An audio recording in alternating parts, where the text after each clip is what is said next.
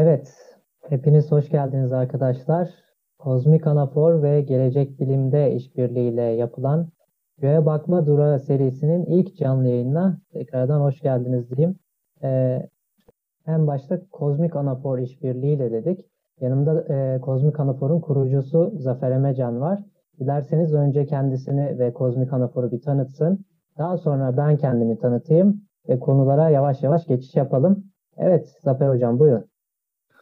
Ya öncelikle şöyle söyleyeyim. Kozmik Anafor'un kurucusu deniyor bana ama aslında ben kurucusu değilim. Yani bu sonuçta bu ismi e, uydurup e, bir Facebook sayfası açıp bu işe başlayan kişiyim. Ama kurucusu değilim. Kurucusu karşımda duruyor kurucularından bir tanesi. Kemal Cihat Toprakçı zaten. E, tamam sonradan gelmiş olabilir. ikinci, üçüncü yıl. Sen kaçıncı yılda gelmiştin? Üçüncü yılda mı? ikinci yılda mı? Vallahi ikinci yıl diye hatırlıyorum. Evet evet. Site kurulmadan önce başladın sen. E, zaten yazıyordun. Dolayısıyla Evet. sen de kurucularından bir tanesisin. Ben sadece işte böyle ilk e, düğmeye basan kişiyim. O kadar. Yani ben olmasam da zaten kurulacaktı. Hı hı. Haklısın. Bu arada ikimizin de sesi kısık e, geliyormuş. Öyle diyorlar ama onu bir Sonuna kadar açtım. Daha ne yapayım? Bu iyi mi? hatta ben de şu şekilde yapayım. Bir sıkıntı olmasın. Çünkü herkes kısık geliyor diyor. O Tamam, yüzden sorunları aşamıyor. E, Kemal kulaklık al. Şey pardon ne deniyor ona? Mikrofon al. Mikrofon evet lazım. evet kesinlikle bir, bir mikrofon almamız lazım. Evet e, iyiyse böyle sıkıntı yoksa devam edelim. Bugün e, konumuz astronomi. Daha doğrusu her hafta Perşembe günleri e, astro- farklı astronomi konularında canlı yayınlar yapacağız. Bugün e, bugünkü yayında astronomiye bir giriş yapacağız. E, Aslında e, profesyonel astronomi ve amatör astronomi hakkında e, bazı bilgiler vereceğiz. Bir giriş niteliğinde bir yayın olacak bu. Ben öncelikle şunu sormak, e, şunu sorarak başlamak istiyorum. E, İnsanların gökyüzüne olan merakı nereden geliyor? Yani astronomi bilimi nasıl oluşmuş? Nereden gelmiş? Bunu sorarak başlamak istiyorum. Tamam. e, basit bir şekilde cevaplayayım onu sana. Ama cevaplamak için senden bir şey göstermeni isteyeceğim. E, 136 numarayı koyar mısın? Ee, yayına. 136 numara. Şimdi e, biz Google Drive üzerinden yapıyoruz ya Zafer Hocam. Tamam. Ha, tamam yapamıyorsan e, herhangi bir problem değil. Şöyle bir şey. Şimdi biz günümüzde şehirlerde yaşıyoruz. Büyük büyük şehirlerde yaşıyoruz. Gökyüzüne bakıyoruz bir şey göremiyoruz. Bazen Hı ay görüyoruz. E, zaten tek bildiğimiz şey ay. Hatta insanların çoğu onu bile görmüyorlar. E, çünkü o hayatın koşturması içerisinde kimsenin gökyüzüne bakmaya fırsatı olmuyor. Zaten baktığında bile işte bir iki parlak yıldız haricinde biz yıldız falan görmüyoruz.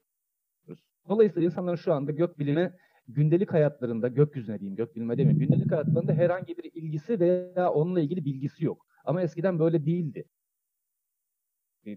Ee, ışık kirliliği dediğimiz şehirlerin kaynak şehirlerden kaynaklanan ışık kirliliği dediğimiz şey yoktu.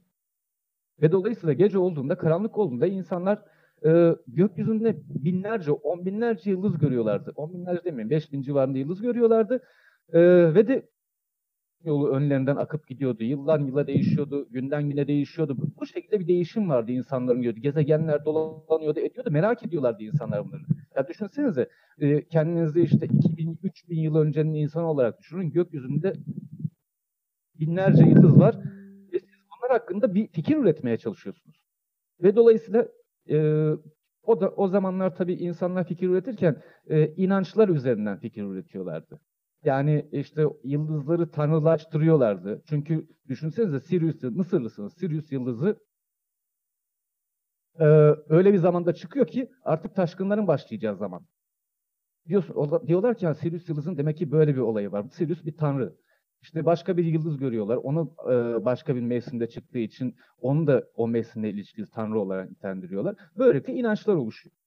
Yıldızlar tabanlı inançlar. Sonra takım yıldızlar e, üzerine mitolojiler yazılıyor, geliştiriliyor. Bir sürü şey yapılıyor.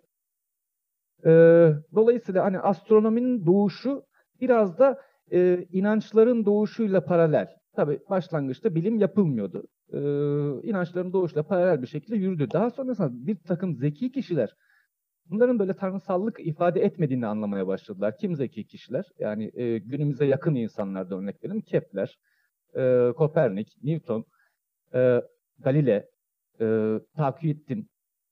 Bunun gibi insanlar. E, buna yavaş yavaş anlamaya başladılar. Ve e, ufak ufak da astronomi bilimi doğdu. Ama tabii astronomi bilimi doğarken e, ara bir geçiş evresi var. Yani tanrısallıkla o gök cisimlerinin tanrı olarak gördüğü dönemle artık tamamen bilim olarak yapıldığı dönem arasında bir e, nasıl diyeyim evresi var. Çünkü insanlar, o bilim insanları da başta olmak üzere, örneğin Kepler başta olmak üzere, e, Kopernik, Takiyettin, e, Tycho Brahe başta olmak üzere bunlar gözlemlerini şey için yapıyorlardı. E, gelecekten haber verebilme amaçlı gözlemler yapıyorlardı. Evet. Yıldızların konumlarını, e, yıldızların önünden geçen gezegenlerin hareketlerini inceleyip e, kendilerine fon sağlayan, kendilerine para veren, o gözlem evlerini kurmalarını sağlayan insanlara e, gelecekten haber veriyor. Hani takip ettim mesela müneccimbaşı Osmanlı'da. Müneccimbaşı olarak o işleri yapıyordu. Bilim insanı olarak yapmıyordu ama zeki biri olduğu için altındaki bilimi görebiliyordu bunun. Kepler de aynı şekilde. E, kendisine para veren düke, e, lorda gelecekten haber vermeye çalışıyordu. Ama yine zeki biri olduğu için arkasındaki arka plandaki bilimi görebiliyordu. O sayede yavaş yavaş bilime dönüştü astroloji. Daha sonrasında tamamen bilim çevrelerinde astroloji artık e, adı anılmaz, e, son derece bilim dışı, saçma sapan bir şey olarak görülmeye başlandı. Yani aslında Öyle. bir eğlence sektörüne e, dönüştü diyebiliriz astroloji. Şimdi geçmiş dönemlerde astroloji ve astronomi yani as, astroloji aslında astronominin gelişmesine de dolaylı yol, yoldan katkı sağlamış ama günümüzde artık e, eğlence sektörüne dönüşmüş bir halde diyebilir miyiz? Diyebiliriz. Ee, 1800'lü yıllarda galiba gazetenin bir tanesi, e, şu an hatırlamıyorum hangi ülkede olduğunu hatırlamıyorum. Zannedersem İngiltere'de gazetenin bir tanesi fal köşesi yapmaya başlıyor. Ee, bu fal köşesi öyle bir tutuyor ki e, yıldızlardan işte ne bileyim şu anki burçlar üzerine çok tutuyor ve günümüzde hem eğlence hem de böyle maddi bir sektör haline dönüşüyor. Yani insanlar bundan para kazanıyorlar. Bir astrolog iyi para kazanır. Astronomdan daha fazla kazanır. Ee, çünkü Peki hani nasıl astronomlar para kazanmıyor mu Zafer? Yok kazanıyorlar. Peki e, şimdi astro ya, astrologların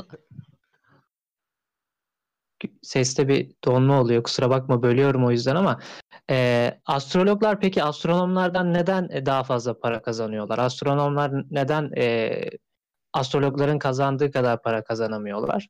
Çünkü astronomlar astrologların verdiği gibi umut veremiyorlar, umut vaat edemiyorlar.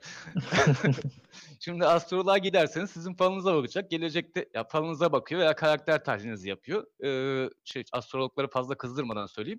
Karakter tahlili yapıyorlar. Senin duymak istediğin şeyleri söylüyorlar. Veya işte korktuğun şeyleri söylüyorlar sana. Ee, onlardan nasıl kurtulabilir? Ya sana diyor iş para aşk vaat ediyor mesela e, iş para aşk vaat edemediği durumlarda yine vaat ediyor. Nasıl vaat ediyor? Şu tarihler arasında dikkatli ol diyor. Yine sana vaatte bulunuyor. Sen de e, bir astroloğun e, dediği şekilde hayatını idame ettirmeye, sürdürmeye çalışıyorsun veya güzel bir şey olacak diye bekliyorsun. Yani kahve falı bakmak gibi bir şey bu aslında bakılsa astroloji. Fakat kahve falı yerine gökyüzündeki yıldızların hareketlerine göre, e, yıldızların diyorum özür dilerim, gezegenlerin yıldızlara göre hareketlerine e, bakıyorlar. E, ve bunun üzerine de sana ya şu tarihler arasında e, şunu yaşayacaksın, bu tarihler arasında bunu yaşayacaksın ama bak bu tarihlerde çok mutlu olacaksın veya bu tarihlerde mutsuz olacaksın, dikkat et o, o tarihlerde mutsuz olma gibi e, senin hoşuna gelebilecek şeyler söylüyor. Ama astronomlar ne söylüyorlar? E, çok basit bir şekilde diyor ki e, bir göktaşı dünyaya çarpabilir, hepimiz yok olabiliriz. Veya işte süpernova patlaması olursa e, bir gamma ışın radyasyonu gezegeninde gelirse hepimiz ölürüz. Veya Evet. işte uzaktaki bir yıldız, eee, evet o yıldız niye hareket ediyor veya o gezegen niye hareket ediyor? Çünkü o gezegen öyle hareket ediyor. Bakın hiç umut yok içinde. Hiç böyle hoşa gidecek laf yok. dolayısıyla astrologların çok para kazanması normal. Yani kimse gelip de bir astronoma ya teleskobundan bakabilir miyim diye bin lira vermiyor. Ama gidip e, bir astroloğa ya benim yıldız falıma bak deyince pat diye bin lirayı verebiliyor. Veya beş bin, on bin, yirmi bin değişiyor. Evet. Dolayısıyla onlar çok para kazanıyorlar, astronomlar az para kazanıyorlar.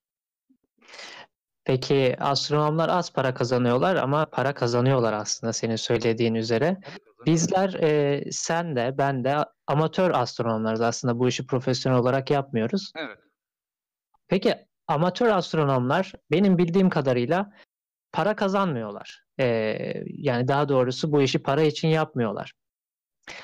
Para kazanmamalarına rağmen e, yoğun bir çaba harcıyorlar, yoğun bir emek veriyorlar. E, amatör astronomlar bu işi neden devam ettiriyorlar? Neden e, hayatlarının, zamanlarının büyük bir bölümünü astronomiye ayırıyorlar? Yani daha doğrusu şunu sormak istiyorum. Kim bu amatör astronomlar? E, ne yapıyorlar? E, neden bu kadar e, gökyüzüyle ilgililer? Para kazanmıyor olmalarına rağmen. Ee, şöyle söyleyeyim. Ya bir insan neden pul koleksiyonu yapar?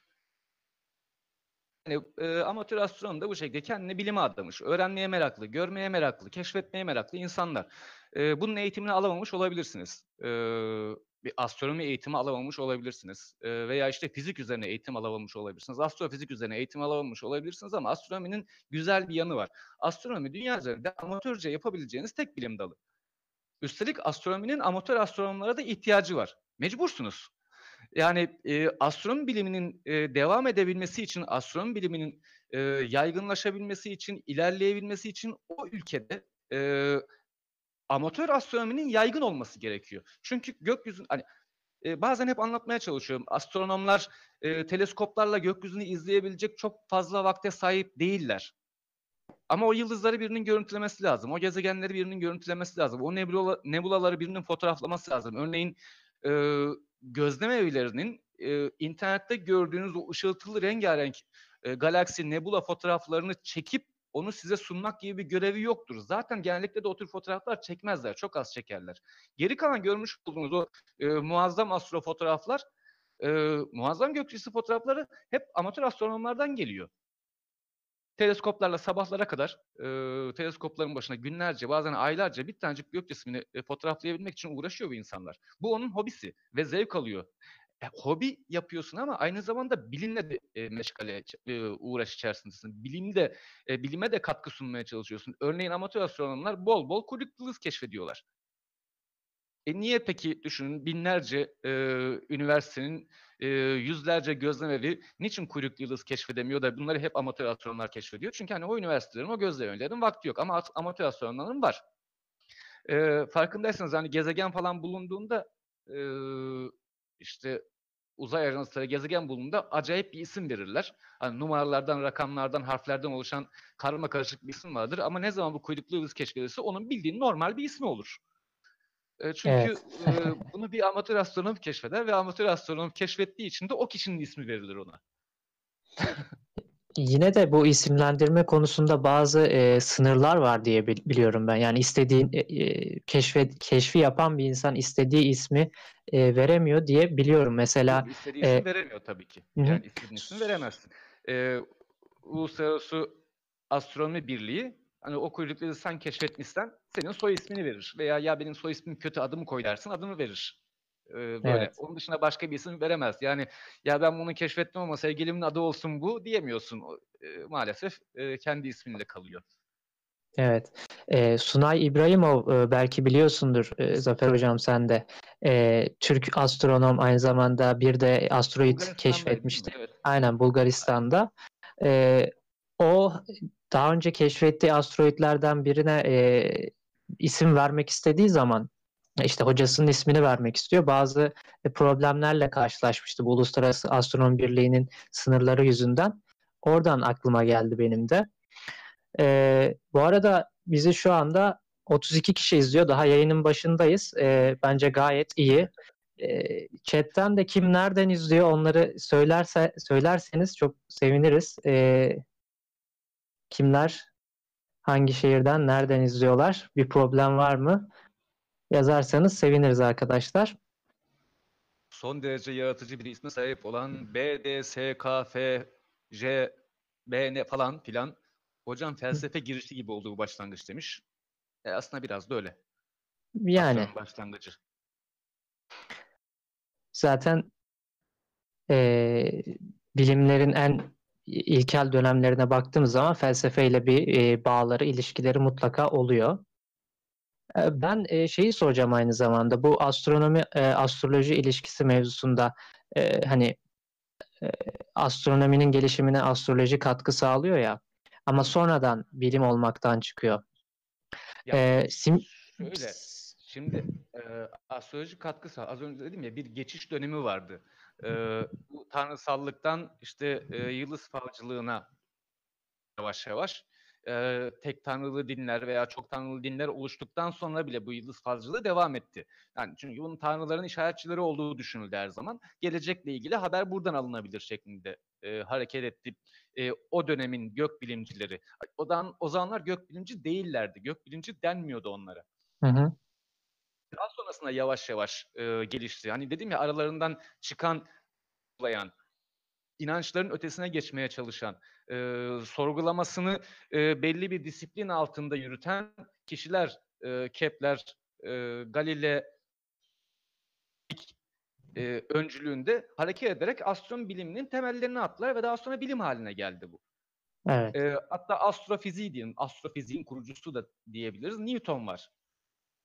Buradan astrofiziğe de gelebiliriz. O da Newton'da astrofiziğin kurucusudur. Ha, Newton çok mu matah bir insandı? Muazzam zeki biriydi. İnanılmaz bir öngörüsü vardı. Müthiş e, fizik biliyordu.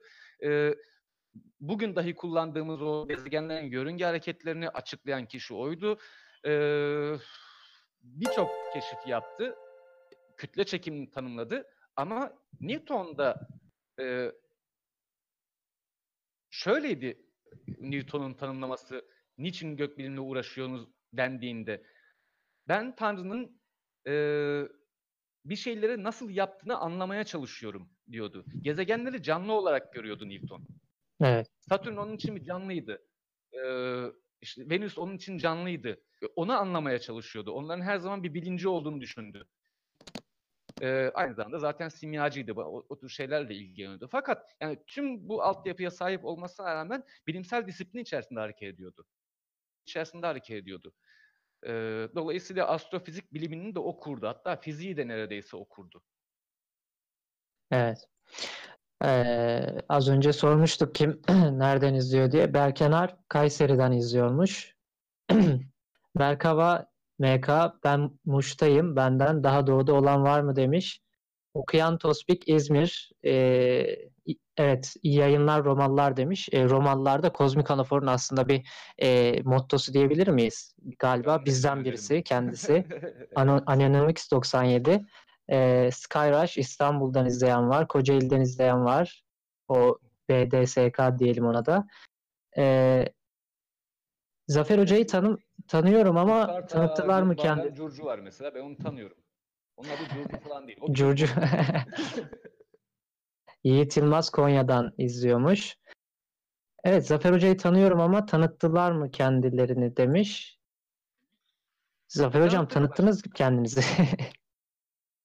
Bizler amatör astronomuz. Kozmik Anafor'la ülkede bir astronomi altyapısı oluşturmaya çalışıyoruz. Yani halkın anlayabileceği bir popüler alt, e, astronomi altyapısı oluşturmaya çalışıyoruz. İşte sitemiz var e, bu siteyi sürekli genişletmeye, sürekli genişletmeye gayret ediyoruz. Oraya astronomi e, alanında herkesin anlayabileceği bilgiler eklemeye çalışıyoruz. Binlerce yazımız oldu, daha da artacak.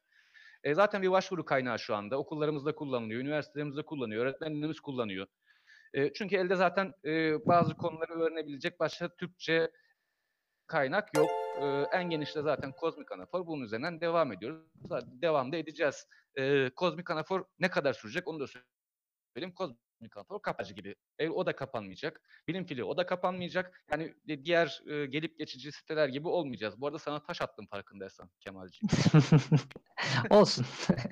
Sorun değil. evet.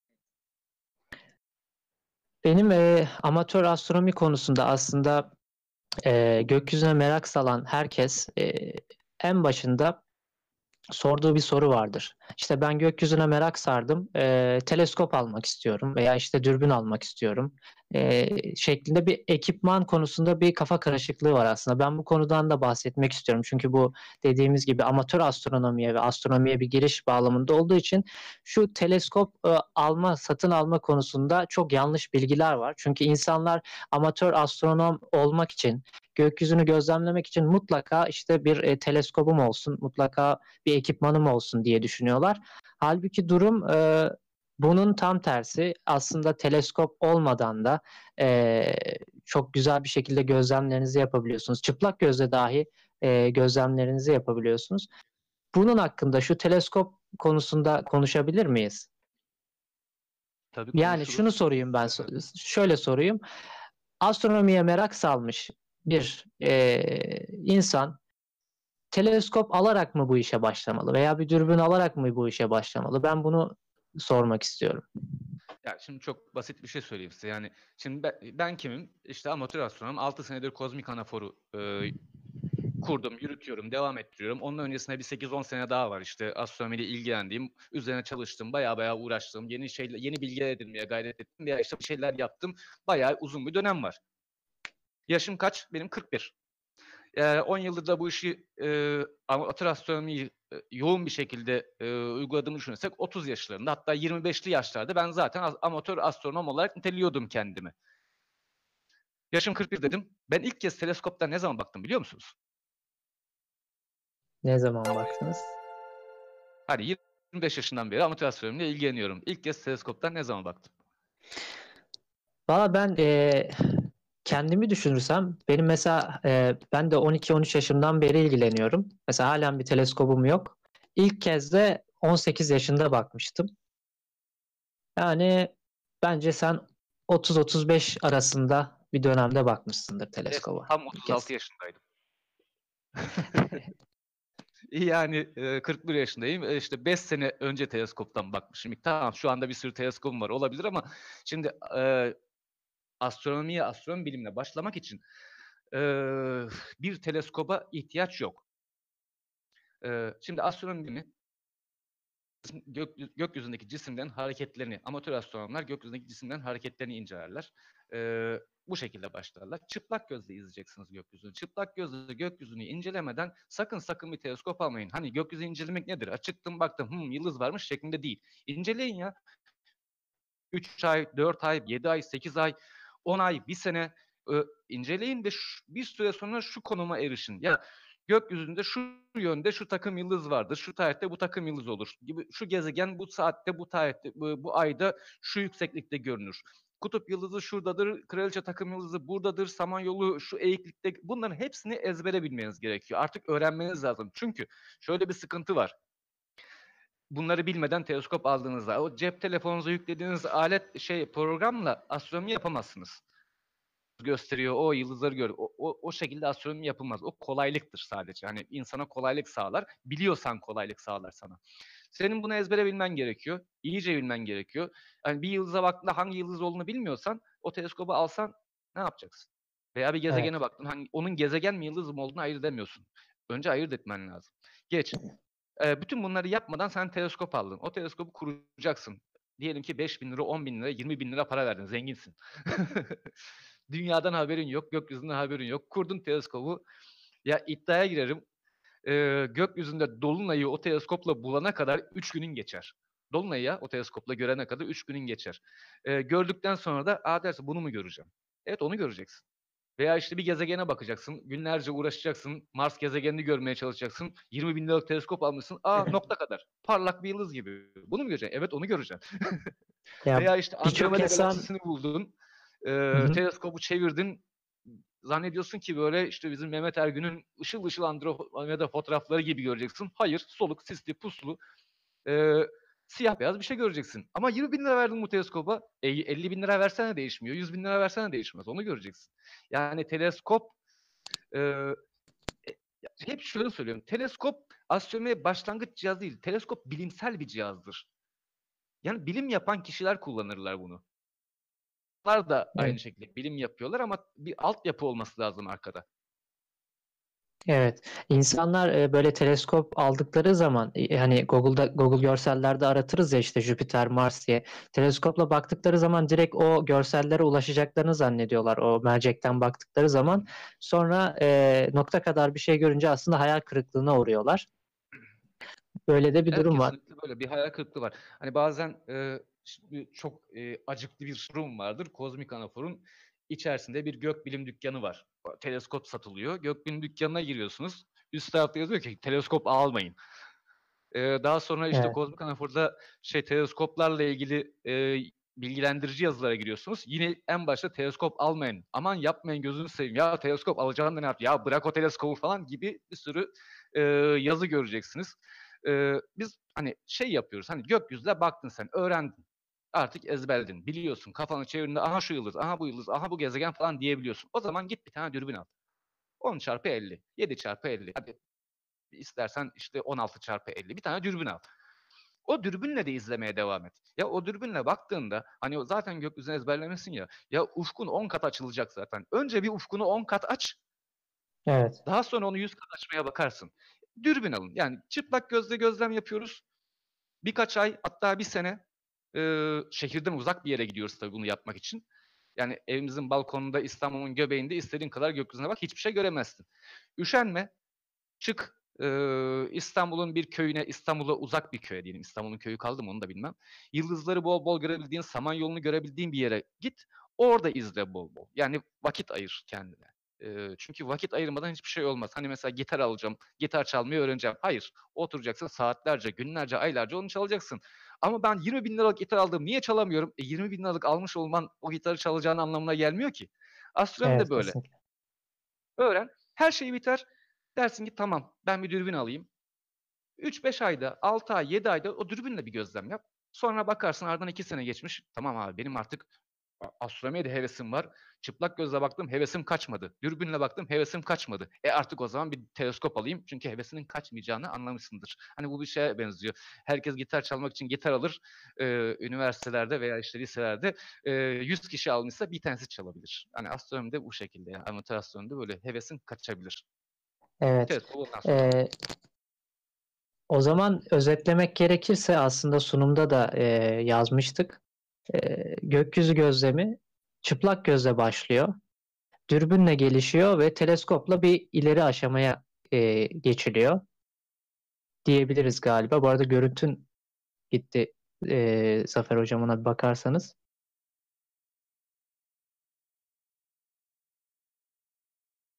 Evet.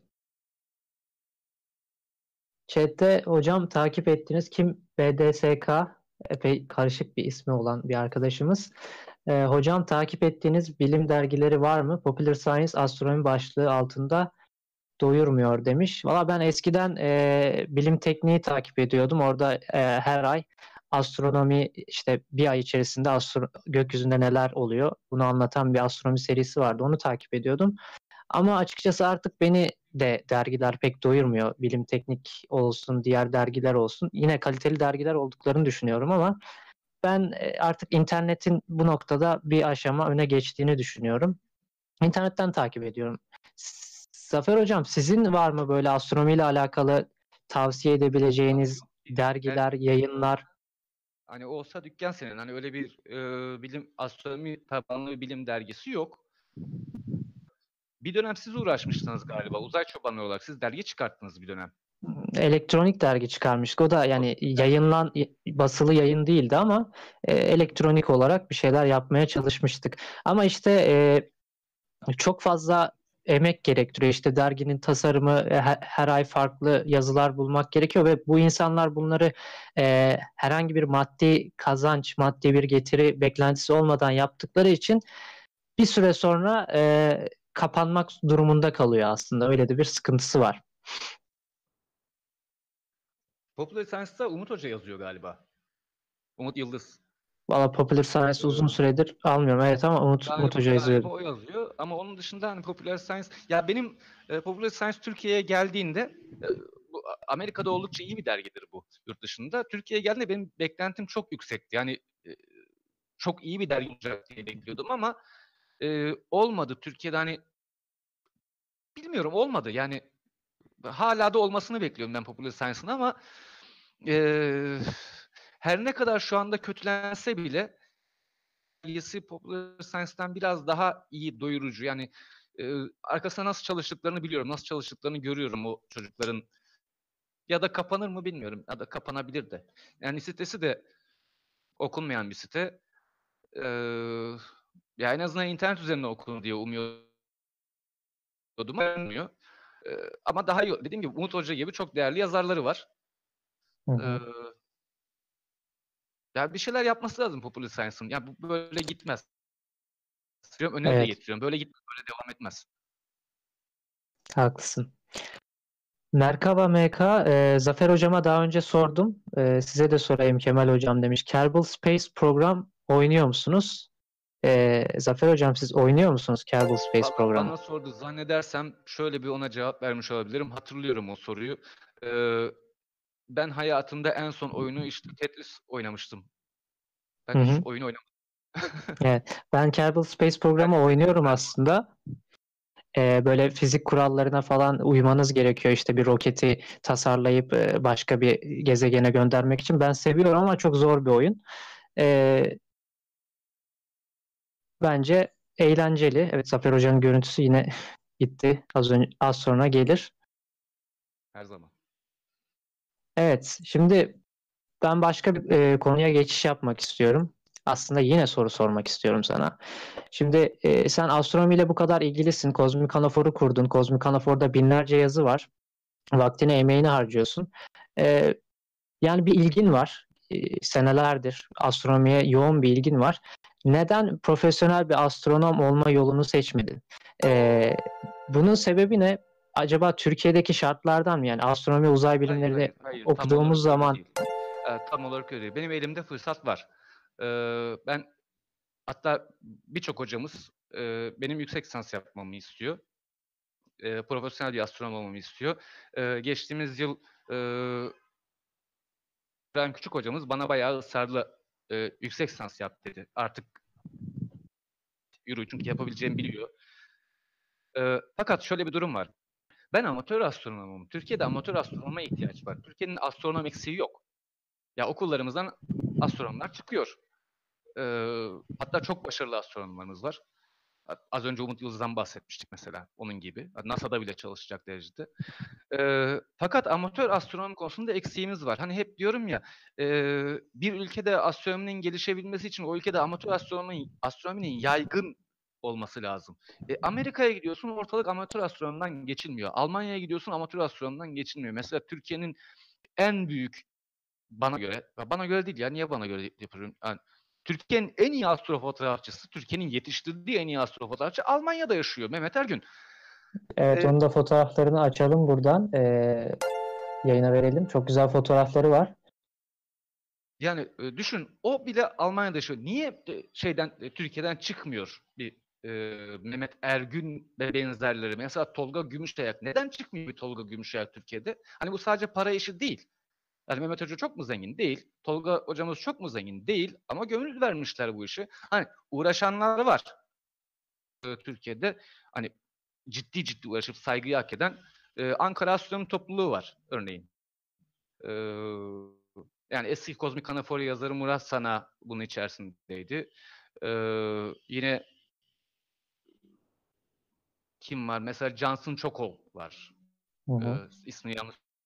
Ya bunlar da gerçekten iyi işler yapıyorlar. Örneğin bir Ahmet Kalemiz var. Ee, o da iyi işler yapıyor ama daha iyi olması lazım. Daha yaygın olması lazım. Ee, daha yoğun olarak bununla e, bu meşgale içerisinde olan bir kitle edinmemiz gerekiyor. Sadece astrofotoğrafçılık değil işte ne bileyim bir kuyruklu yıldız keşfedebilmemiz lazım. Ama biz ne yapıyoruz? Olmuyor yani.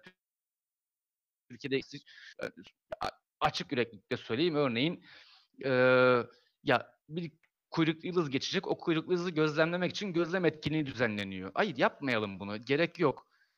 Ee, bizim o keşfi yapabilecek altyapıya e, amatör astronomi olarak hem sahibiz buna da çaba sarf etmemiz gerekiyor. E, sadece astrofotoğrafçılık üzerine gidiyor astronomi. Olmaz böyle gökyüzü gözlemi üzerine gitmemiz lazım. Gökyüzünde görülmemiş şeyleri yakalamaya yönelik çalışmalar içerisinde olmamız lazım. Bu, bu konuda eksiğimiz var. O da düzelecek. Ben Ankara Astronomi'nin bu konuda e, başarılı olacağını düşünüyorum. Çünkü çok güzel projeleri var.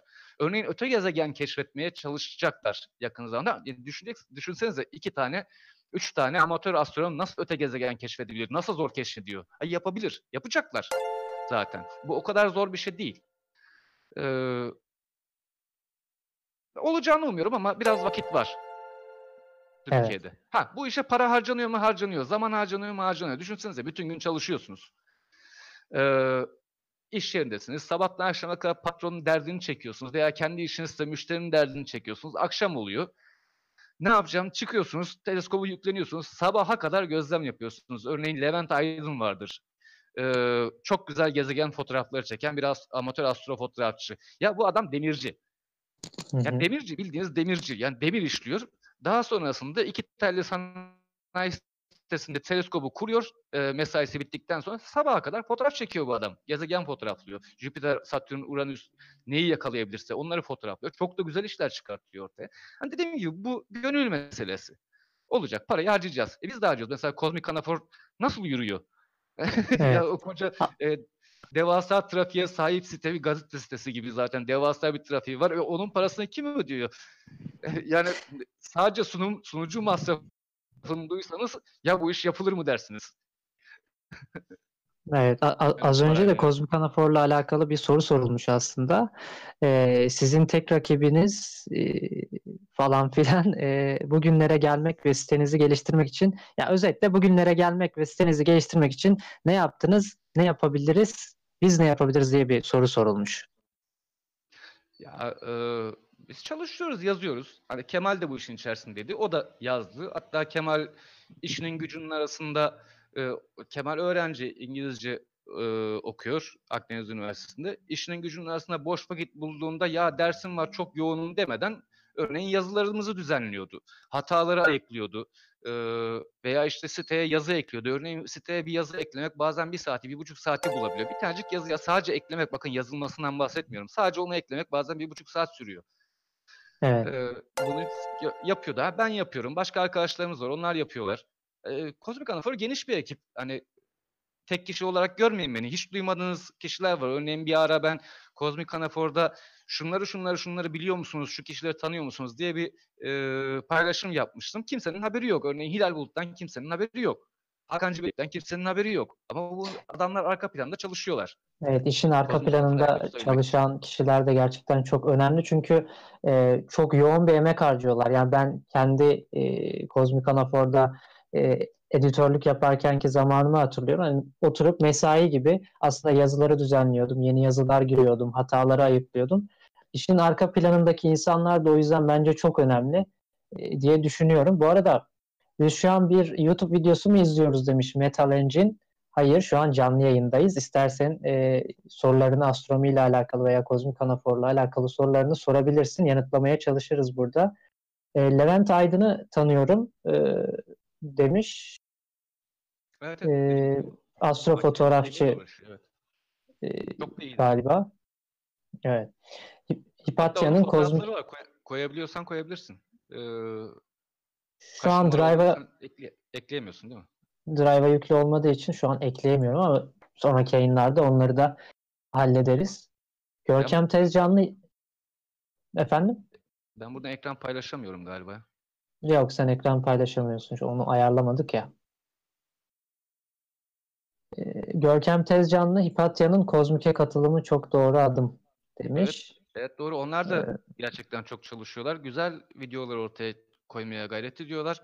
Ee, ben de çok seviniyorum e, Hypatia Bilim'in e, katılmasına. E, uzun zamandır açığımız vardı bizim. Her yerde varız. Yani internet e, internet üzerinde, Twitter'da, Facebook'ta, diğer tüm sosyal medyalarda varız ama YouTube'da hiçbir zaman tam olarak olamadık. Evet. Hep yarım kaldı, hep eksik kaldı. Hep böyle aksadı ama Hypatia Bilim'le birlikte o açığımızı kapattık. Hani buradan yeri gelmişken teşekkür edeyim onlara.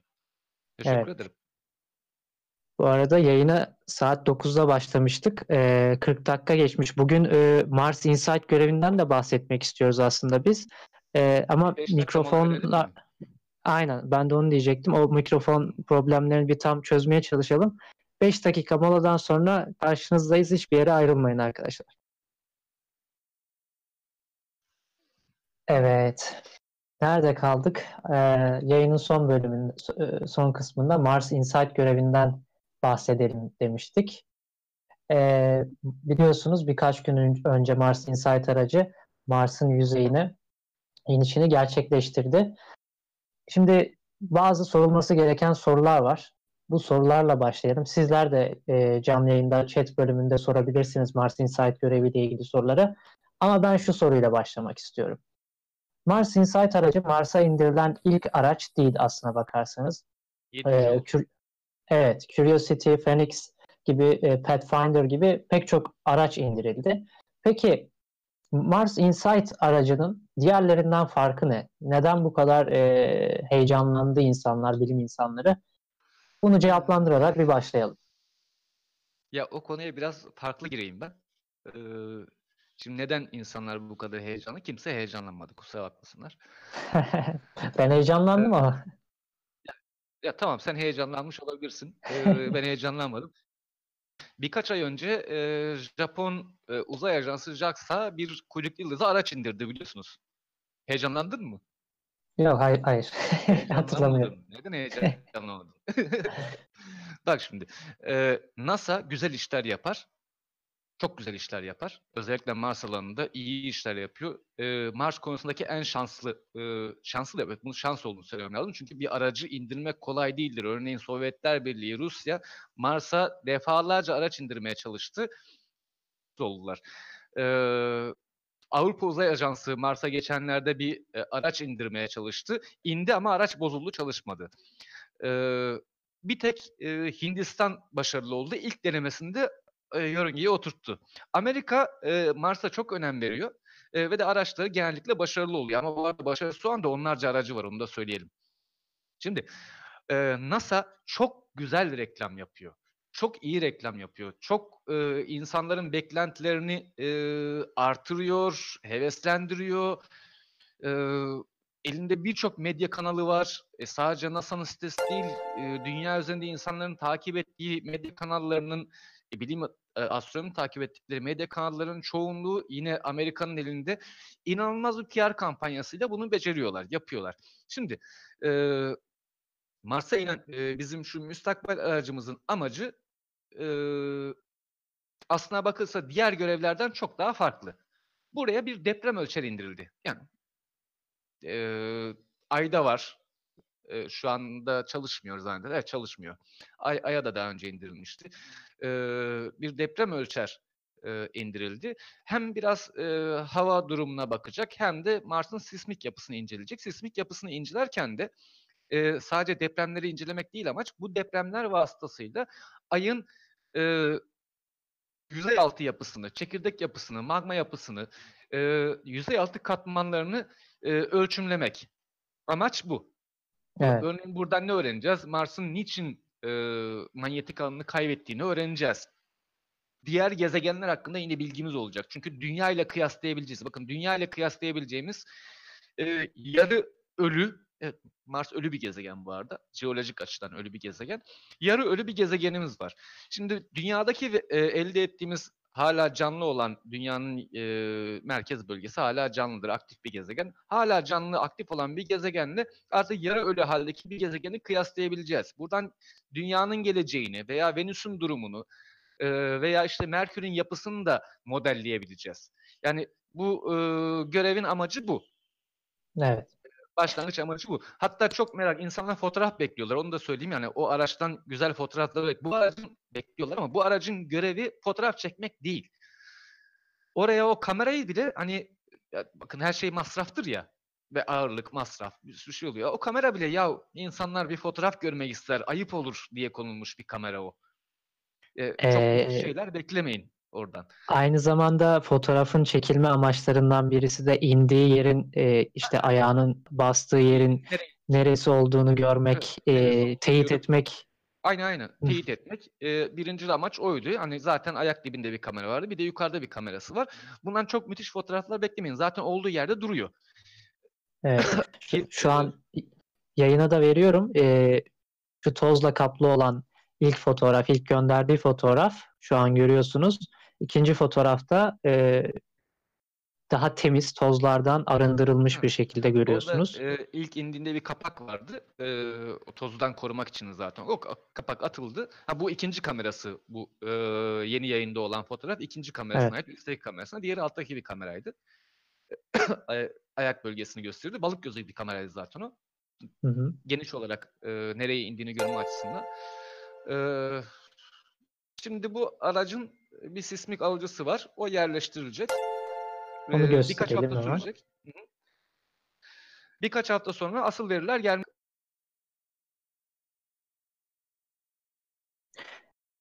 Zafer yine koptu. Ee, şu kısımda e, şurada aslında az önce bir soru vardı. Hemen onu cevaplayayım. Çünkü aynı konu. E, Salvati 17 Inside Curiosity'nin yapamadığı neyi yapacak demiş. Şimdi daha önce Mars'a gönderilen araçların hepsi işte yüzeyi ve atmosferi inceliyorlardı. Yani Mars'ın e, yerinin altına hiçbir şekilde daha önce biz inmemiştik veya herhangi bir bilimsel bir e, araçla gözlem yapılmamıştı. Mars Insight'ın yaptığı şey e, şu kısımda e, Mars'ın benim mouse'um gözüküyor mu bilmiyorum ama HP Instrument diye gözüken bir enstrüman var. Buradan Mars'ın e, yeraltı yapısını, sismik hareketlerini inceleyebilecek çok e, gelişmiş enstrümanlara sahip. Yani Mars'ın e, geçmişini öğrenmemizi sağlayacak, e, tektoniğini, jeolojisini çok çok daha iyi anlamamızı sağlayacak bir farkı var. Yani Curiosity'den, Phoenix'ten e, farkı aslında bu. Sismik enstrümanları var. E, ve yerin altına inip bu gözlemlerini gerçekleştirebiliyor Mars Insight e, aracı. Diğer e, Mars araçlarından farkı aslında genel olarak bu. Bir bilgi vereyim mi? Tabii ki. Ee, şimdi bizim buraya indirdiğimiz sismik algılayıcı e, aslında daha önce denendi. Ama hata yapıldı. Ee, şimdi bu sismik algılayıcının benzeri Ay, e, Mars yüzeyine inen e, hatta neredeyse aynısı diyelim. Hemen hemen eşit düzeyde olanı. Mars'a ilk inen 70'lerde ilk inen Viking bir uzay aracında vardı zaten. Hı hı. Ama orada hata şuydu. Sismik algılayıcıyı makinenin üzerine, e, aracın üzerine monte etmişlerdi ve aracın kendi gürültüsü nedeniyle sismik algılayıcı hiçbir işe yaramıyordu. E, aradan çok uzun zaman geçti. E, kaç yıl geçti? 30 yıl mı? 40 yıl mı? Viking 1 71'de mi indi? 73'te mi indi? İşte o civarlarda indi galiba. O civarlarda. Olmasın. Aradan geçen çok uzun yıllar sonucunda sadece bu iş için bir araç gönderdik şimdi. Ee, hani biz bunu denedik. Hani NASA işi mükemmel, her zaman yapılan iş mükemmel olmaz. Bakın ne oldu? Viking 1 ile gönderdik biz bu sismik algılayıcı ama yanlış yere koymuşuz. Orada onu öğrendik. Bakın her yaptığımız şeyden yeni bir şey öğreniyoruz. Ee,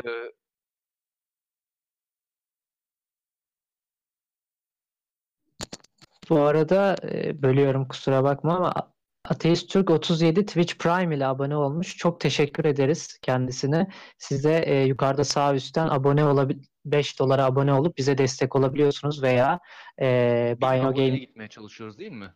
Yo, bin takipçiye gitmeye çalışıyoruz şu anda. Takipçi ve abone farklı şeyler. E, şu an evet, 1016 takipçimiz var. E, ama işte abonelik ücretli, takipçi olmaksa ücretsiz. E, abone olan arkadaşımıza çok teşekkür ediyoruz. E, dediğimiz gibi Vino Game üzerinden bağış yapabilirsiniz veya Patreon üzerinden Gelecek Bilim'de bağış- düzenli bağış yapabilirsiniz. Bunu da tekrardan hatırlatalım. Zafer bölmüştüm sözünü ama devam edebilirsin Aa işte dediğim gibi. veya sorulara geçebiliriz. Sorulara geçelim istersen. Hani yayınımızda da az kaldı. Hani gelen sorulara cevaplayalım. Ee, bitmesine Hı hı. az kaldı. Hani izleyen olmasın. Çünkü e, biz sonraki yayınlar, daha sonraki yayınlarda daha spesifik özel konulara gireceğiz galiba. Evet Ee, evet. Hatta size bir müjde daha vereyim. Sana vereyim. Senin haberin yok. Ee, bizim meşhur feza gezginleri var bilirsin. Ee, bilim kurgu Evet. üzerine çok güzel işler yapan. Ee, feza Çok gezginleri de konuk olmayı e, istiyor programına. Harika. Ee, Çok güzel olur. biraz bol bol Star Trek e, veya işte diğer bilim kurgu yapımları üzerine konuşabilirsin. Çok da keyifli olacaktır. Sorulara geçelim. Kesinlikle çok keyifli olur. Tamam, e, uzun bir soru var. Biraz e, komplo teorisi gibi ama bence bunu cevaplamamız lazım. E, Metal Metal Engine demiş ki biliyorum uzay araçları mikroorganizmalardan ayrıştırılıyor. Fakat az da olsa bazı mikroorganizmalar bu aracılarla beraber Mars'a gidiyor. Bunun nasıl etkileri de doğruluyor. Bu mikroorganizmalar e, mutasyona uğrar ve başka bir oluşuma dönüşürse Mars'ta hayat var gibisinden NASA lanse etmez mi? Büyük bir aldanma olmaz mı? Aa, diye yok, hayır. sorulmuş. Hayır hayır hayır. Şimdi şöyle bir şey var. Dediğim gibi bunlar yeterince kontamine edil- edilemiyorlar. Ne yaparsak yapalım elbette gidiyor. Yani 3 tane, 5 tane, 10 tane mikroorganizma oraya gidiyor. Ee, Şimdiye kadar e, yapılan çalışmalarda hiçbirinin hayatta kalabildiği veya Mars toprağına karışıp karıştığı tespit edilemedi. Olmuyor. Ama bu olursa onu tespit edebiliriz. Yani Evet. e, örneğin dünyadan gi- gitmiş bir bakterinin e, veya bir virüsün orada virüs canlı değildir neyse ona geçelim. Bir bakterinin orada hayatta kalıp mutasyon geçirip e, Mars ortamına uyum sağlaması söz konusu olur ise eğer o varlığın dünyadan gittiğini çok kolay bir şekilde analiz edebiliriz. Çok kolay. Yani bunu sadece NASA değil. E, Şimdi şu yanlış anlaşılma var onu ben belirteyim. Şimdi veriler NASA sadece NASA'da kalmıyor. Ee, örneğin bu e, araç sadece NASA tarafından gönderilmedi. Ee, bazı cihazlarını bunun Fransa yaptı. Avrupa Uzay Ajansı yaptı. Japonlar yapıyor. Hatta ve hatta neredeyse Rusya'nın bile katkısı var bu cihaza. Ee, tüm veriler istisnasız hepsi tüm dünya ile paylaşılıyor. Örneğin bizim üniversitelerimizde, e, bizim bilim kurum- kurumlarımızda bu verileri talep ettiklerinde alabiliyorlar. E, daha da beter bir şey söyleyeyim size. Ee, Mars'tan dünyamıza gelen bu veriler, bu aracın gönderdiği veriler şifreli veriler değil. Yani isteyen her ülke bu Mars aracının dünyaya gönderdiği verileri alabiliyor. Yani kurarsın Evet. çanak anteni, radyo antenini kurarsın, Mars'tan gelen bu verileri alırsın. Zaten şifresizdir. Ee, olduğu gibi alırsın, olduğu gibi kullanırsın. Ve bunu yapıyorlar. Dahasını da söyleyeyim. Yani sen amatör astronomsun diyelim. Ee, gittin evinin e, bahçesine e, 20 metrelik, 30 metrelik bir çanak anten, radyo anten kurdun. Bu verileri alıyorsun. Bu verileri sen de ilk elden görebilirsin. Herkes görebilir. Yani komplo teorisi falan yok burada. Tüm veriler herkese açıktır. Tüm dünyadaki tüm uzay araçlarının gönderdiği veriler herkese açıktır. Yani Evet. NASA o kadarını göstermiyor. NASA bu kadarını gizliyor gibi bir şey söz konusu değil. Yani NASA'nın gizlediği şeyler olabilir mi? Olabilir. Ama onlar kendi askeri çalışmalarıdır. Zaten onlar şifrelidir. Bizim mesela Göktürk 1 uydumuzla ilgili veya Göktürk 2 uydumuzla ilgili hani bilgi almaya çalışın. Alamazsınız. Hani bazı özelliklerini görürsünüz, bazı özelliklerini öğrenirsiniz ama bu askeri bir uydu olduğundan dolayı tüm özelliklerini o uydumuzun öğrenemeyiz biz. Ama bu uydu Evet. çatır çatır çalışıyor. Bence gayet detaylı güzel bir cevap oldu bu soruya. Ee, ben bu Mars Insight'ın PR çalışmasından bahsetmek istiyorum aslında. Hani e, Mars Insight aracının içindeki bir çipe dünyadan çok farklı yerlerden e, isimler kaydedilebiliyordu ve bu isimler Mars Insight aracıyla birlikte gönderildi. Ben bunun çok güzel bir e, reklam çalışması olduğunu düşünüyorum. Çünkü e, kendi tanıtımını, reklamını yapmasını sağlıyor ve oldukça da güzel bir e, etkinlik bence. Sen ne düşünüyorsun bu Evet, konu hakkında Zafer Zaten Hocam? Hani diyorum ya e, NASA PR çalışmasını, reklam e, çalışmalarını çok iyi yapıyor. Yani yüz binlerce kişi hatta milyona yakındı zannedersem e, kişi e, ismini gönderdi. Sadece bunda değil. Daha önce de gitti. Hatta şu anda Güneş'e doğru giden var. Bir tane. E, neydi o Güneş aracının ismi ya?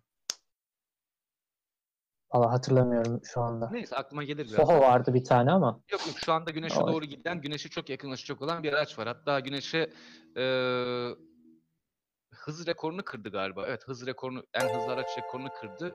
En yakın araç rekorunu da yakında kıracak gibi tam e, şey yapmıyorum. Mesela onunla gitti. Daha öncesinde Spirit Opportunity Phoenix, pardon e, Spirit Opportunity özür dilerim. Daha önce Phoenix uzay aracıyla kutuplara gönderilen e, Phoenix uzay aracıyla yeni isim gönderildi. Hatta oraya ben göndermiştim. Ee, arkadaşlar isimlerini gönderirken "Aa, ben oradayım yanıma ziyarete gelin falan diye e, onlara hava atıyordum kendi kendime. Ya gönderiliyor. Çok çok iyi PR yapıyorlar. Böyle olması lazım. Ama mesela Japonların aklına bu gelmiyor. Bilmem ne asteroidine biz araç indirdik isimlerinizi gönderin. Gelmiyor. Rusların gelmiyor. Evet, iki- 2.4 milyon isim gönderilmiş toplamda. Oo. İbrahim DZMN vermiş bilgi. Teşekkür ederiz kendisine de. Ee, Parker, Parker, Solar, Sol, Parker Parker Solar Pro. Evet doğru. Güzel bir soru daha gelmiş. Onu da cevaplayalım. Ee, Metal Engine sormuş yine. Bu verilere hani az önce bahsettin ya bu verilere ulaşabilirsiniz e, siz de diye. Bu verilere nasıl connect olabiliriz? Ee, daha öncesinde böyle bir deneyim elde ettiniz mi? Ee, diye sormuş. Hayır yapmadık ama e, şöyle söyleyebilirim. E, geçmişte Amerika Ay'a gitmişti biliyorsunuz. E, 6 kere gitti. Şimdi Amerika Ay'a gittiğinde e, Ay'daki e, tüm haberleşme e, özellikle o gidiş sırasında ve dönüş sırasındaki tüm haberleşme bütün dünya tarafından dinlenebiliyordu. Amatör astronomlar e, bunları kendi yaptıkları e, antenler vasıtasıyla rahat rahat dinliyorlar. O çok yakın olduğu için zaten çok da kolaydı. Çok basit şeylerle dinlenebiliyordu. Hani şu anda da mesela hala değil mi Amerika'ya gitmedi. Ya Amerika'ya gitmedi şimdi diyorsunuz. O zamanlar kimsenin şüphesi yoktu. Avustralya'da e, çiftliğinde çalışan adam basit bir anten kurup antenin yönünü belirleyecek. Çünkü yönü iyi bilmek lazım. Hani araç gidiyor, hareket ediyor. E, o yönü belirleyecek. Zaten bütün konuşmaları dinliyorlardı. Bütün dünya dinliyordu, görüyordu. Hatta Amerika e, aydan gelen e, TV görüntülerinin bir kısmı yine am- amatörler tarafından dahi alınabildi. Ay'a doğru antenleri çevirerek. Ya bu yapılıyor. E, fakat Mars'tan gelen araç için e, bunu bu bilgileri almak bir amatör astronomun yapabileceğinden pahalı bir uğraş. Yani örneğin 30 metrelik bir radyo anteni kuracaksınız ama çok zor. Yani çok büyük para harcamanız lazım. Yani kimse kalkıp da işte 2 milyon lira harcayarak bir e, radyo anten kurmaz onun için. Ha gidersin ne olur? Bir süre sonra e, bizim üniversitelerimize, astronomi bölümlerimizden bir tanesine gidersiniz. Dersiniz ki ya Mars'tan gelen şu verileri siz de aldınız mı? Der ki aldım. Almadım derse de kınarsınız kendisini. Yani git al orada zaten bedava duruyor. Veya işte bir sene sonra NASA'nın sitesine girersiniz. Tüm verileri elde edersiniz. Veya Almanya'ya gider bir üniversite veya Fransa'ya gider bir üniversiteden onları alabilirsiniz. Veya Fra Avrupa Uzay Ajansı'ndan talep edebilirsiniz. Der ki sayfamızı şuraya, şuraya girin sitemize alın gibi. Evet. Bu arada şu ithal yasası hakkında ne diyorsunuz diye bir soru var Blackbeard'dan. Ee, ithal yasası ben duymadım nasıl bir şey. Ee, eğer detaylandırırsa e, İthal yasasını ben de duymadım açıkçası. Yani İlk defa duyuyorum.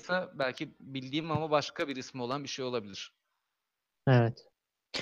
Ee, Merkava MK şu an hali hazırda Titan veya Venüs yüzeyine araç indirme görevi var mı diye sormuş. Valla e, şu an var. Titan için bir plan var. Ee, ama Venüs için yok. Yani Venüs artık kimse gitmek istemiyor. Hem çok masraflı. Ah, aynen. Mars'tan daha masraflı Venüs'e gitmek. Bir de zaten oraya gittiğimizde bir şey olmadığını gördük. yani cehennem evet. gibi bir gezegen. E, fakat şu anda hala Venüs Express uzay aracı e, Venüs'ün çevresine dolanıyor. Bilgi geliyor zaten hala. Çalışıyor yani Venüs Express uzay aracı. Fakat yüzeye kimse bir indirme planı yapmıyor. Sovyetler bunu yaptı, bitti. Evet.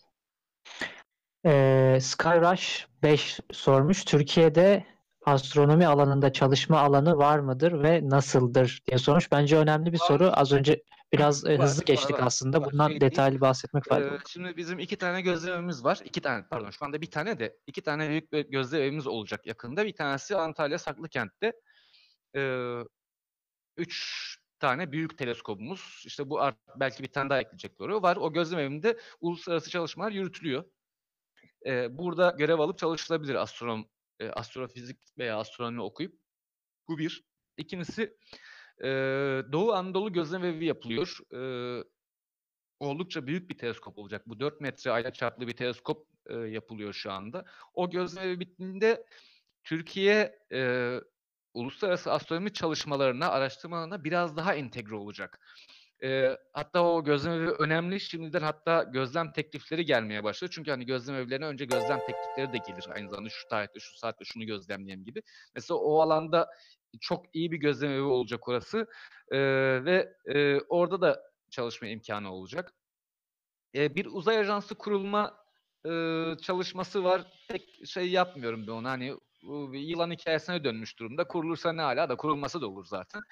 E, fakat TÜBİTAK Uzay var. E, güzel işler yapıyor. Bunlar daha çok mühendislik alanında iş yapıyor TÜBİTAK Uzay. Çünkü uzay aracı yapmak astronomi değildir biraz mühendisliktir. E, güzel şeyler yapıyorlar. Daha da iyisi olacak. Evet. Daha başka ne diyebilirim? Ee, onun dışında yurt dışına gidebilirsiniz veya üniversitenizde kalabilirsiniz. Akademisyen olarak kalabilirsiniz. Araştırma görevlisi olarak kalabilirsiniz. Ee, böyle devam. Para kazanırsın. Ee, ama bir sıkıntı var. Ee, astronomi mezunlarına maalesef devletimiz öğretmen olma şansı sağlamıyor. Ee, okullarda astronomi dersi var. Müzik öğretmenleri giriyor, matematik öğretmenleri giriyor. Benim e, lisede astronomi dersimde matematik işlerdik. E, sınavları da matematik olarak yapardık. Biraz da iş imkanı e, sıkıntılı galiba astronomi uzay bölümlerinin. O açıdan çok Türkiye'de tercih edilmiyor diyebilirim. Türkiye'de sıkıntılı ama yurt dışına gitme imkanınız her zaman var. Hı hı. Yani e, bilim uluslararası bir şeydir. Sadece Türkiye'de kalmak durumunda değilsiniz. Veya yurt dışına gidince orada da kalmayın. Geri dönün bir gün de. E, ama Türkiye'de de var. Az da olsa var. Evet. Aç kalmazsınız merak etmeyin. Başka güzel bir soru var. Ona e, onu cevaplandırmak istiyorum. Metal Engine yine gece gözlemlemeyi en çok sevdiğiniz yıldız nedir diye sormuş. Aslında bunu yıldız olarak değil de bir gök cismi olarak cevaplamak istersem e, Andromeda galaksisi derim. Çünkü ben e, küçükken işte gökyüzüne merak sardığım zamanlarda e, Andromeda galaksisinin çıplak gözle gözlenebildiğini bilmiyordum ve ilk defa onun konumunu bulduğum, gördüğüm ve gözlemlediğim zaman çok heyecanlanmıştım. Aslında her zaman da çıplak gözle Andromeda galaksisini gözlemlediğim zaman beni heyecanlandırır. Bu soruya da öyle cevap vereyim. Sen ne düşünüyorsun Zafer Hocam bu konu hakkında? Gökyüzünde Andromeda'yı veya işte e, Orion takım yıldızını, Orion'u gözlemlemeyi çok severim. Ee, bazen kalkar yedi kız kardeşi ararım. Onu da görmeyi çok severim. E, teleskopsuz gözlem bu arada yani bütün dediklerim. Çıplak gözle. Ee, evet. Hadi teleskopla aklıma bakmak bile gelmez. O, oraya böyle sırt üstü uzanmış gökyüzüne bakarken. Evet. Şu an ekrana da Andromeda galaksisini e, şey var. E, konuyla ilgisi olmayan iki soru var. Onu cevaplayayım mı? E, Valla sen bilirsin. Ben de seçmeye çalışıyorum hani konuyla ilgisi var mı yok mu diye mi? sormuş. Bu sene ne bileyim yarışması olmadı. İleride yapacak mısınız? E, şimdi Ceren Hanım e, ne bileyim yarışmasının e, %50 fikir ortağı benim. %50 fikir ortağı da e, Nurten Hanım'dır. Doçent Doktor Nurten Hanım Erciyes Üniversitesi'nden. E, bu ikimizin birlikte verebileceği bir karar. E, yani o çok yoğun. E, ben de bazen çok yoğun oluyorum. Ne bileyim yarışması bizi gerçekten çok yordu. Yani kendi işlerimiz arasında e, yapmaya çalıştık. Bu sene son noktaya kadar geldik. Hatta açılışı bile yaptık ama yapamadığımızı gördük. Yani yarım yamalak olmasındansa bu sene yapmayalım dedik. Yapmadık. Seneye yapabilir miyiz? Yap ona bakmak lazım. Yani bilmiyorum. Bir görmem gerekiyor. Nurten Hanım'ın görmesi lazım. Ee, Nurten Filiz Akın görmesi gerekiyor. Ee, eğer imkanımız olursa yapacağız. Ama dediğim gibi şu anda onun için çok erken o, o konu hakkında konuşmak için çok erken. Ha diyeceksiniz ne kadar şey bu sene e, Kasım ayı Aralık geldi. Kasım bitti. Aralık geldi. E, ancak işte 2019'un e, yıl sonuna kaldı. Yani yapılırsa. E, bir soru evet. daha var. E, 2019 Olimpos Gökyüzü Bilim Festivali olacak mı? e, evet güzel Hadi soru. bakalım. Hadi cevapla bakalım. Ben de çok merak ediyorum bunun e, cevabını. Valla bilmiyorum. Ee, çok zor yani. Bir, bir, bir festival yapmak çok zor. Bir gökyüzü etkinliği yapmak çok zor. Biz bunu e, hiç kimseden hiçbir destek almadan yapıyoruz. Gerçekten hiçbir destek almadan yapıyoruz. E, çok çaba harcıyoruz. Ya benim e, ve işte Hilal Hanım'ın, Erdal hocamızın e, Haziran ayından itibaren hatta Nisan ayından itibaren Ağustos'a kadar ki o o kadar süresi gerçekten kitlenip kalıyor. Evet. Ve hani o üç günlük e, festival için biz dört ayımızı harcıyoruz. Dört ay yani ne gecem var ne gündüzüm var. E, bakacağız, göreceğiz. Yani bilmiyorum. Ya çok yor, yoran, çok vakit isteyen bir iş gerçekten. Ee, bir de büyük oranda sorumluluk senin üzerinde olduğu için Zafer Hocam e, ne kadar yorulduğunu aslında e, geçen senelerde ben gördüm. Dolayısıyla o konuda çok da e, bir şey diyemeyeceğim yani. Biraz sana bağlı bu noktada diye düşünüyorum. Evet. Bakacağız. bakacağız. Bakacağız. Kamera bu arada Zafer Hocam düzeltirseniz kamera gitti.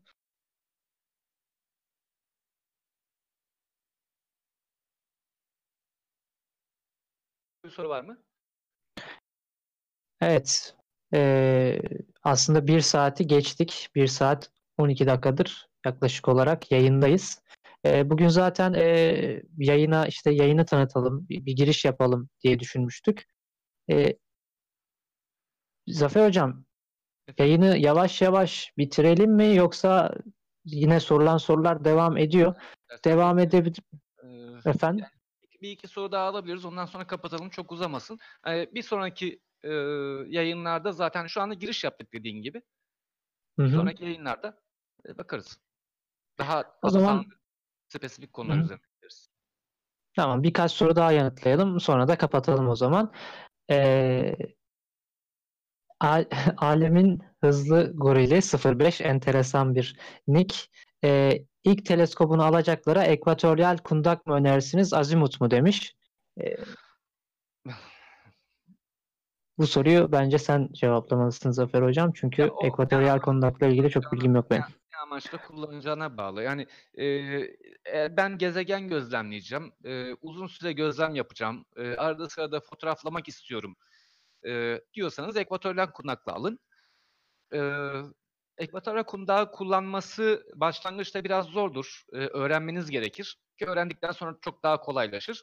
Takip gök cisimlerinin takip işleminiz işlemleriniz kolaylaşır. E, ama hani e, ya ben pratik bir şekilde gök cisimlerine bakacağım. o 10 saniye, 20 saniye, bir dakika bakacağım. Ondan sonra ötekine geçeceğim. Ondan sonra ötekine geçeceğim diyorsanız AZ konuda kalın. Hem daha ucuzdur. Ee, hem de zaten hani fotoğraflamak, uzun süre takip etmek gibi bir niyetiniz yoksa AZ kundak iyi ama diğeri için ekvatoryal kundağı almanız lazım.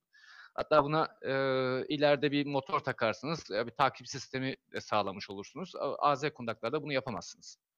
Evet. Bir başka yayında da teleskop türlerinden gibi, e, şey ekvatoryal kundağı kullanması AZ kundaktan daha zordur. Onu da söyleyeyim. Zordur. Bakın zor. Evet. Ee, bir başka yayında da teleskop türlerinden böyle detaylıca bahsedelim veya işte teleskopla da kalmayalım sadece dürbün e, mesela nasıl bir dürbün satın almalıyız veya teleskop Aynen. hangi teleskobu satın almalıyız? Çünkü bunlar çok sorulan sorular amatör astronomi ile alakalı. Başka bir yayında da bunu sorabilir, e, bununla ilgili yayın yapabiliriz. Metal Engine. Beni Kozmik Anafor grubuna almadınız ve üzdünüz. İsminiz neydi? İsminizi söylerseniz niye almadığınızı veya eee, söylerim. Önder, Önder Taşdelen. Taşdelen. Bilmiyorum yani. eee, ona ben bir bakarım. E, Siz bir bakın. Ona bir bakarım. Ne, niye Güzel oldu? bir soru, soru daha vardı burada. E, onu da cevaplayalım son olarak. Artık bitirelim istersen Zafer Hocam.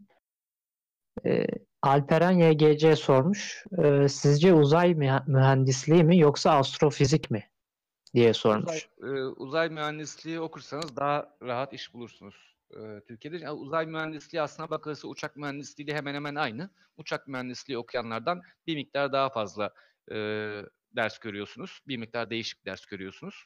E, do- dolayısıyla uzay mühendisliği, uzay ve havacılık mühendisliği okursanız Türkiye'de çok daha rahat iş bulursunuz. Ha, e, tercihin ne diye sorarsanız ben astrofizik okurdum. Ha, iş bulamayacağımı bile bile astrofizik okurdum. Evet. Tamam. O zaman e, so- demiş. Evet başvursun. Ben bakayım. Şey, e, Önder Taş'tan başvurabilir. tamamdır. O zaman e, zaten 1 saat 20 dakikadır yaklaşık olarak yayındayız. Bir saat diye başlamıştık. Bugünlük- Şimdi bir saat 20 dakika oldu. Bitirelim. Evet. Bugünlük bitirelim. Bugün dediğimiz gibi e, seriye Göğe Bakma Durağı serisinin ilk yayınıydı bu. E, ilk yayınlarda bazı işte hatalar yapmış olabiliriz. E, bunları şimdilik görmezden gelirseniz çok seviniriz diyelim. Gelecek yayınlarda daha spesifik konulardan bahsedeceğiz. Örneğin e, dediğim az önce dediğim gibi teleskop türlerinden veya ekipman hakkında daha detaylı bir yayın yapabiliriz.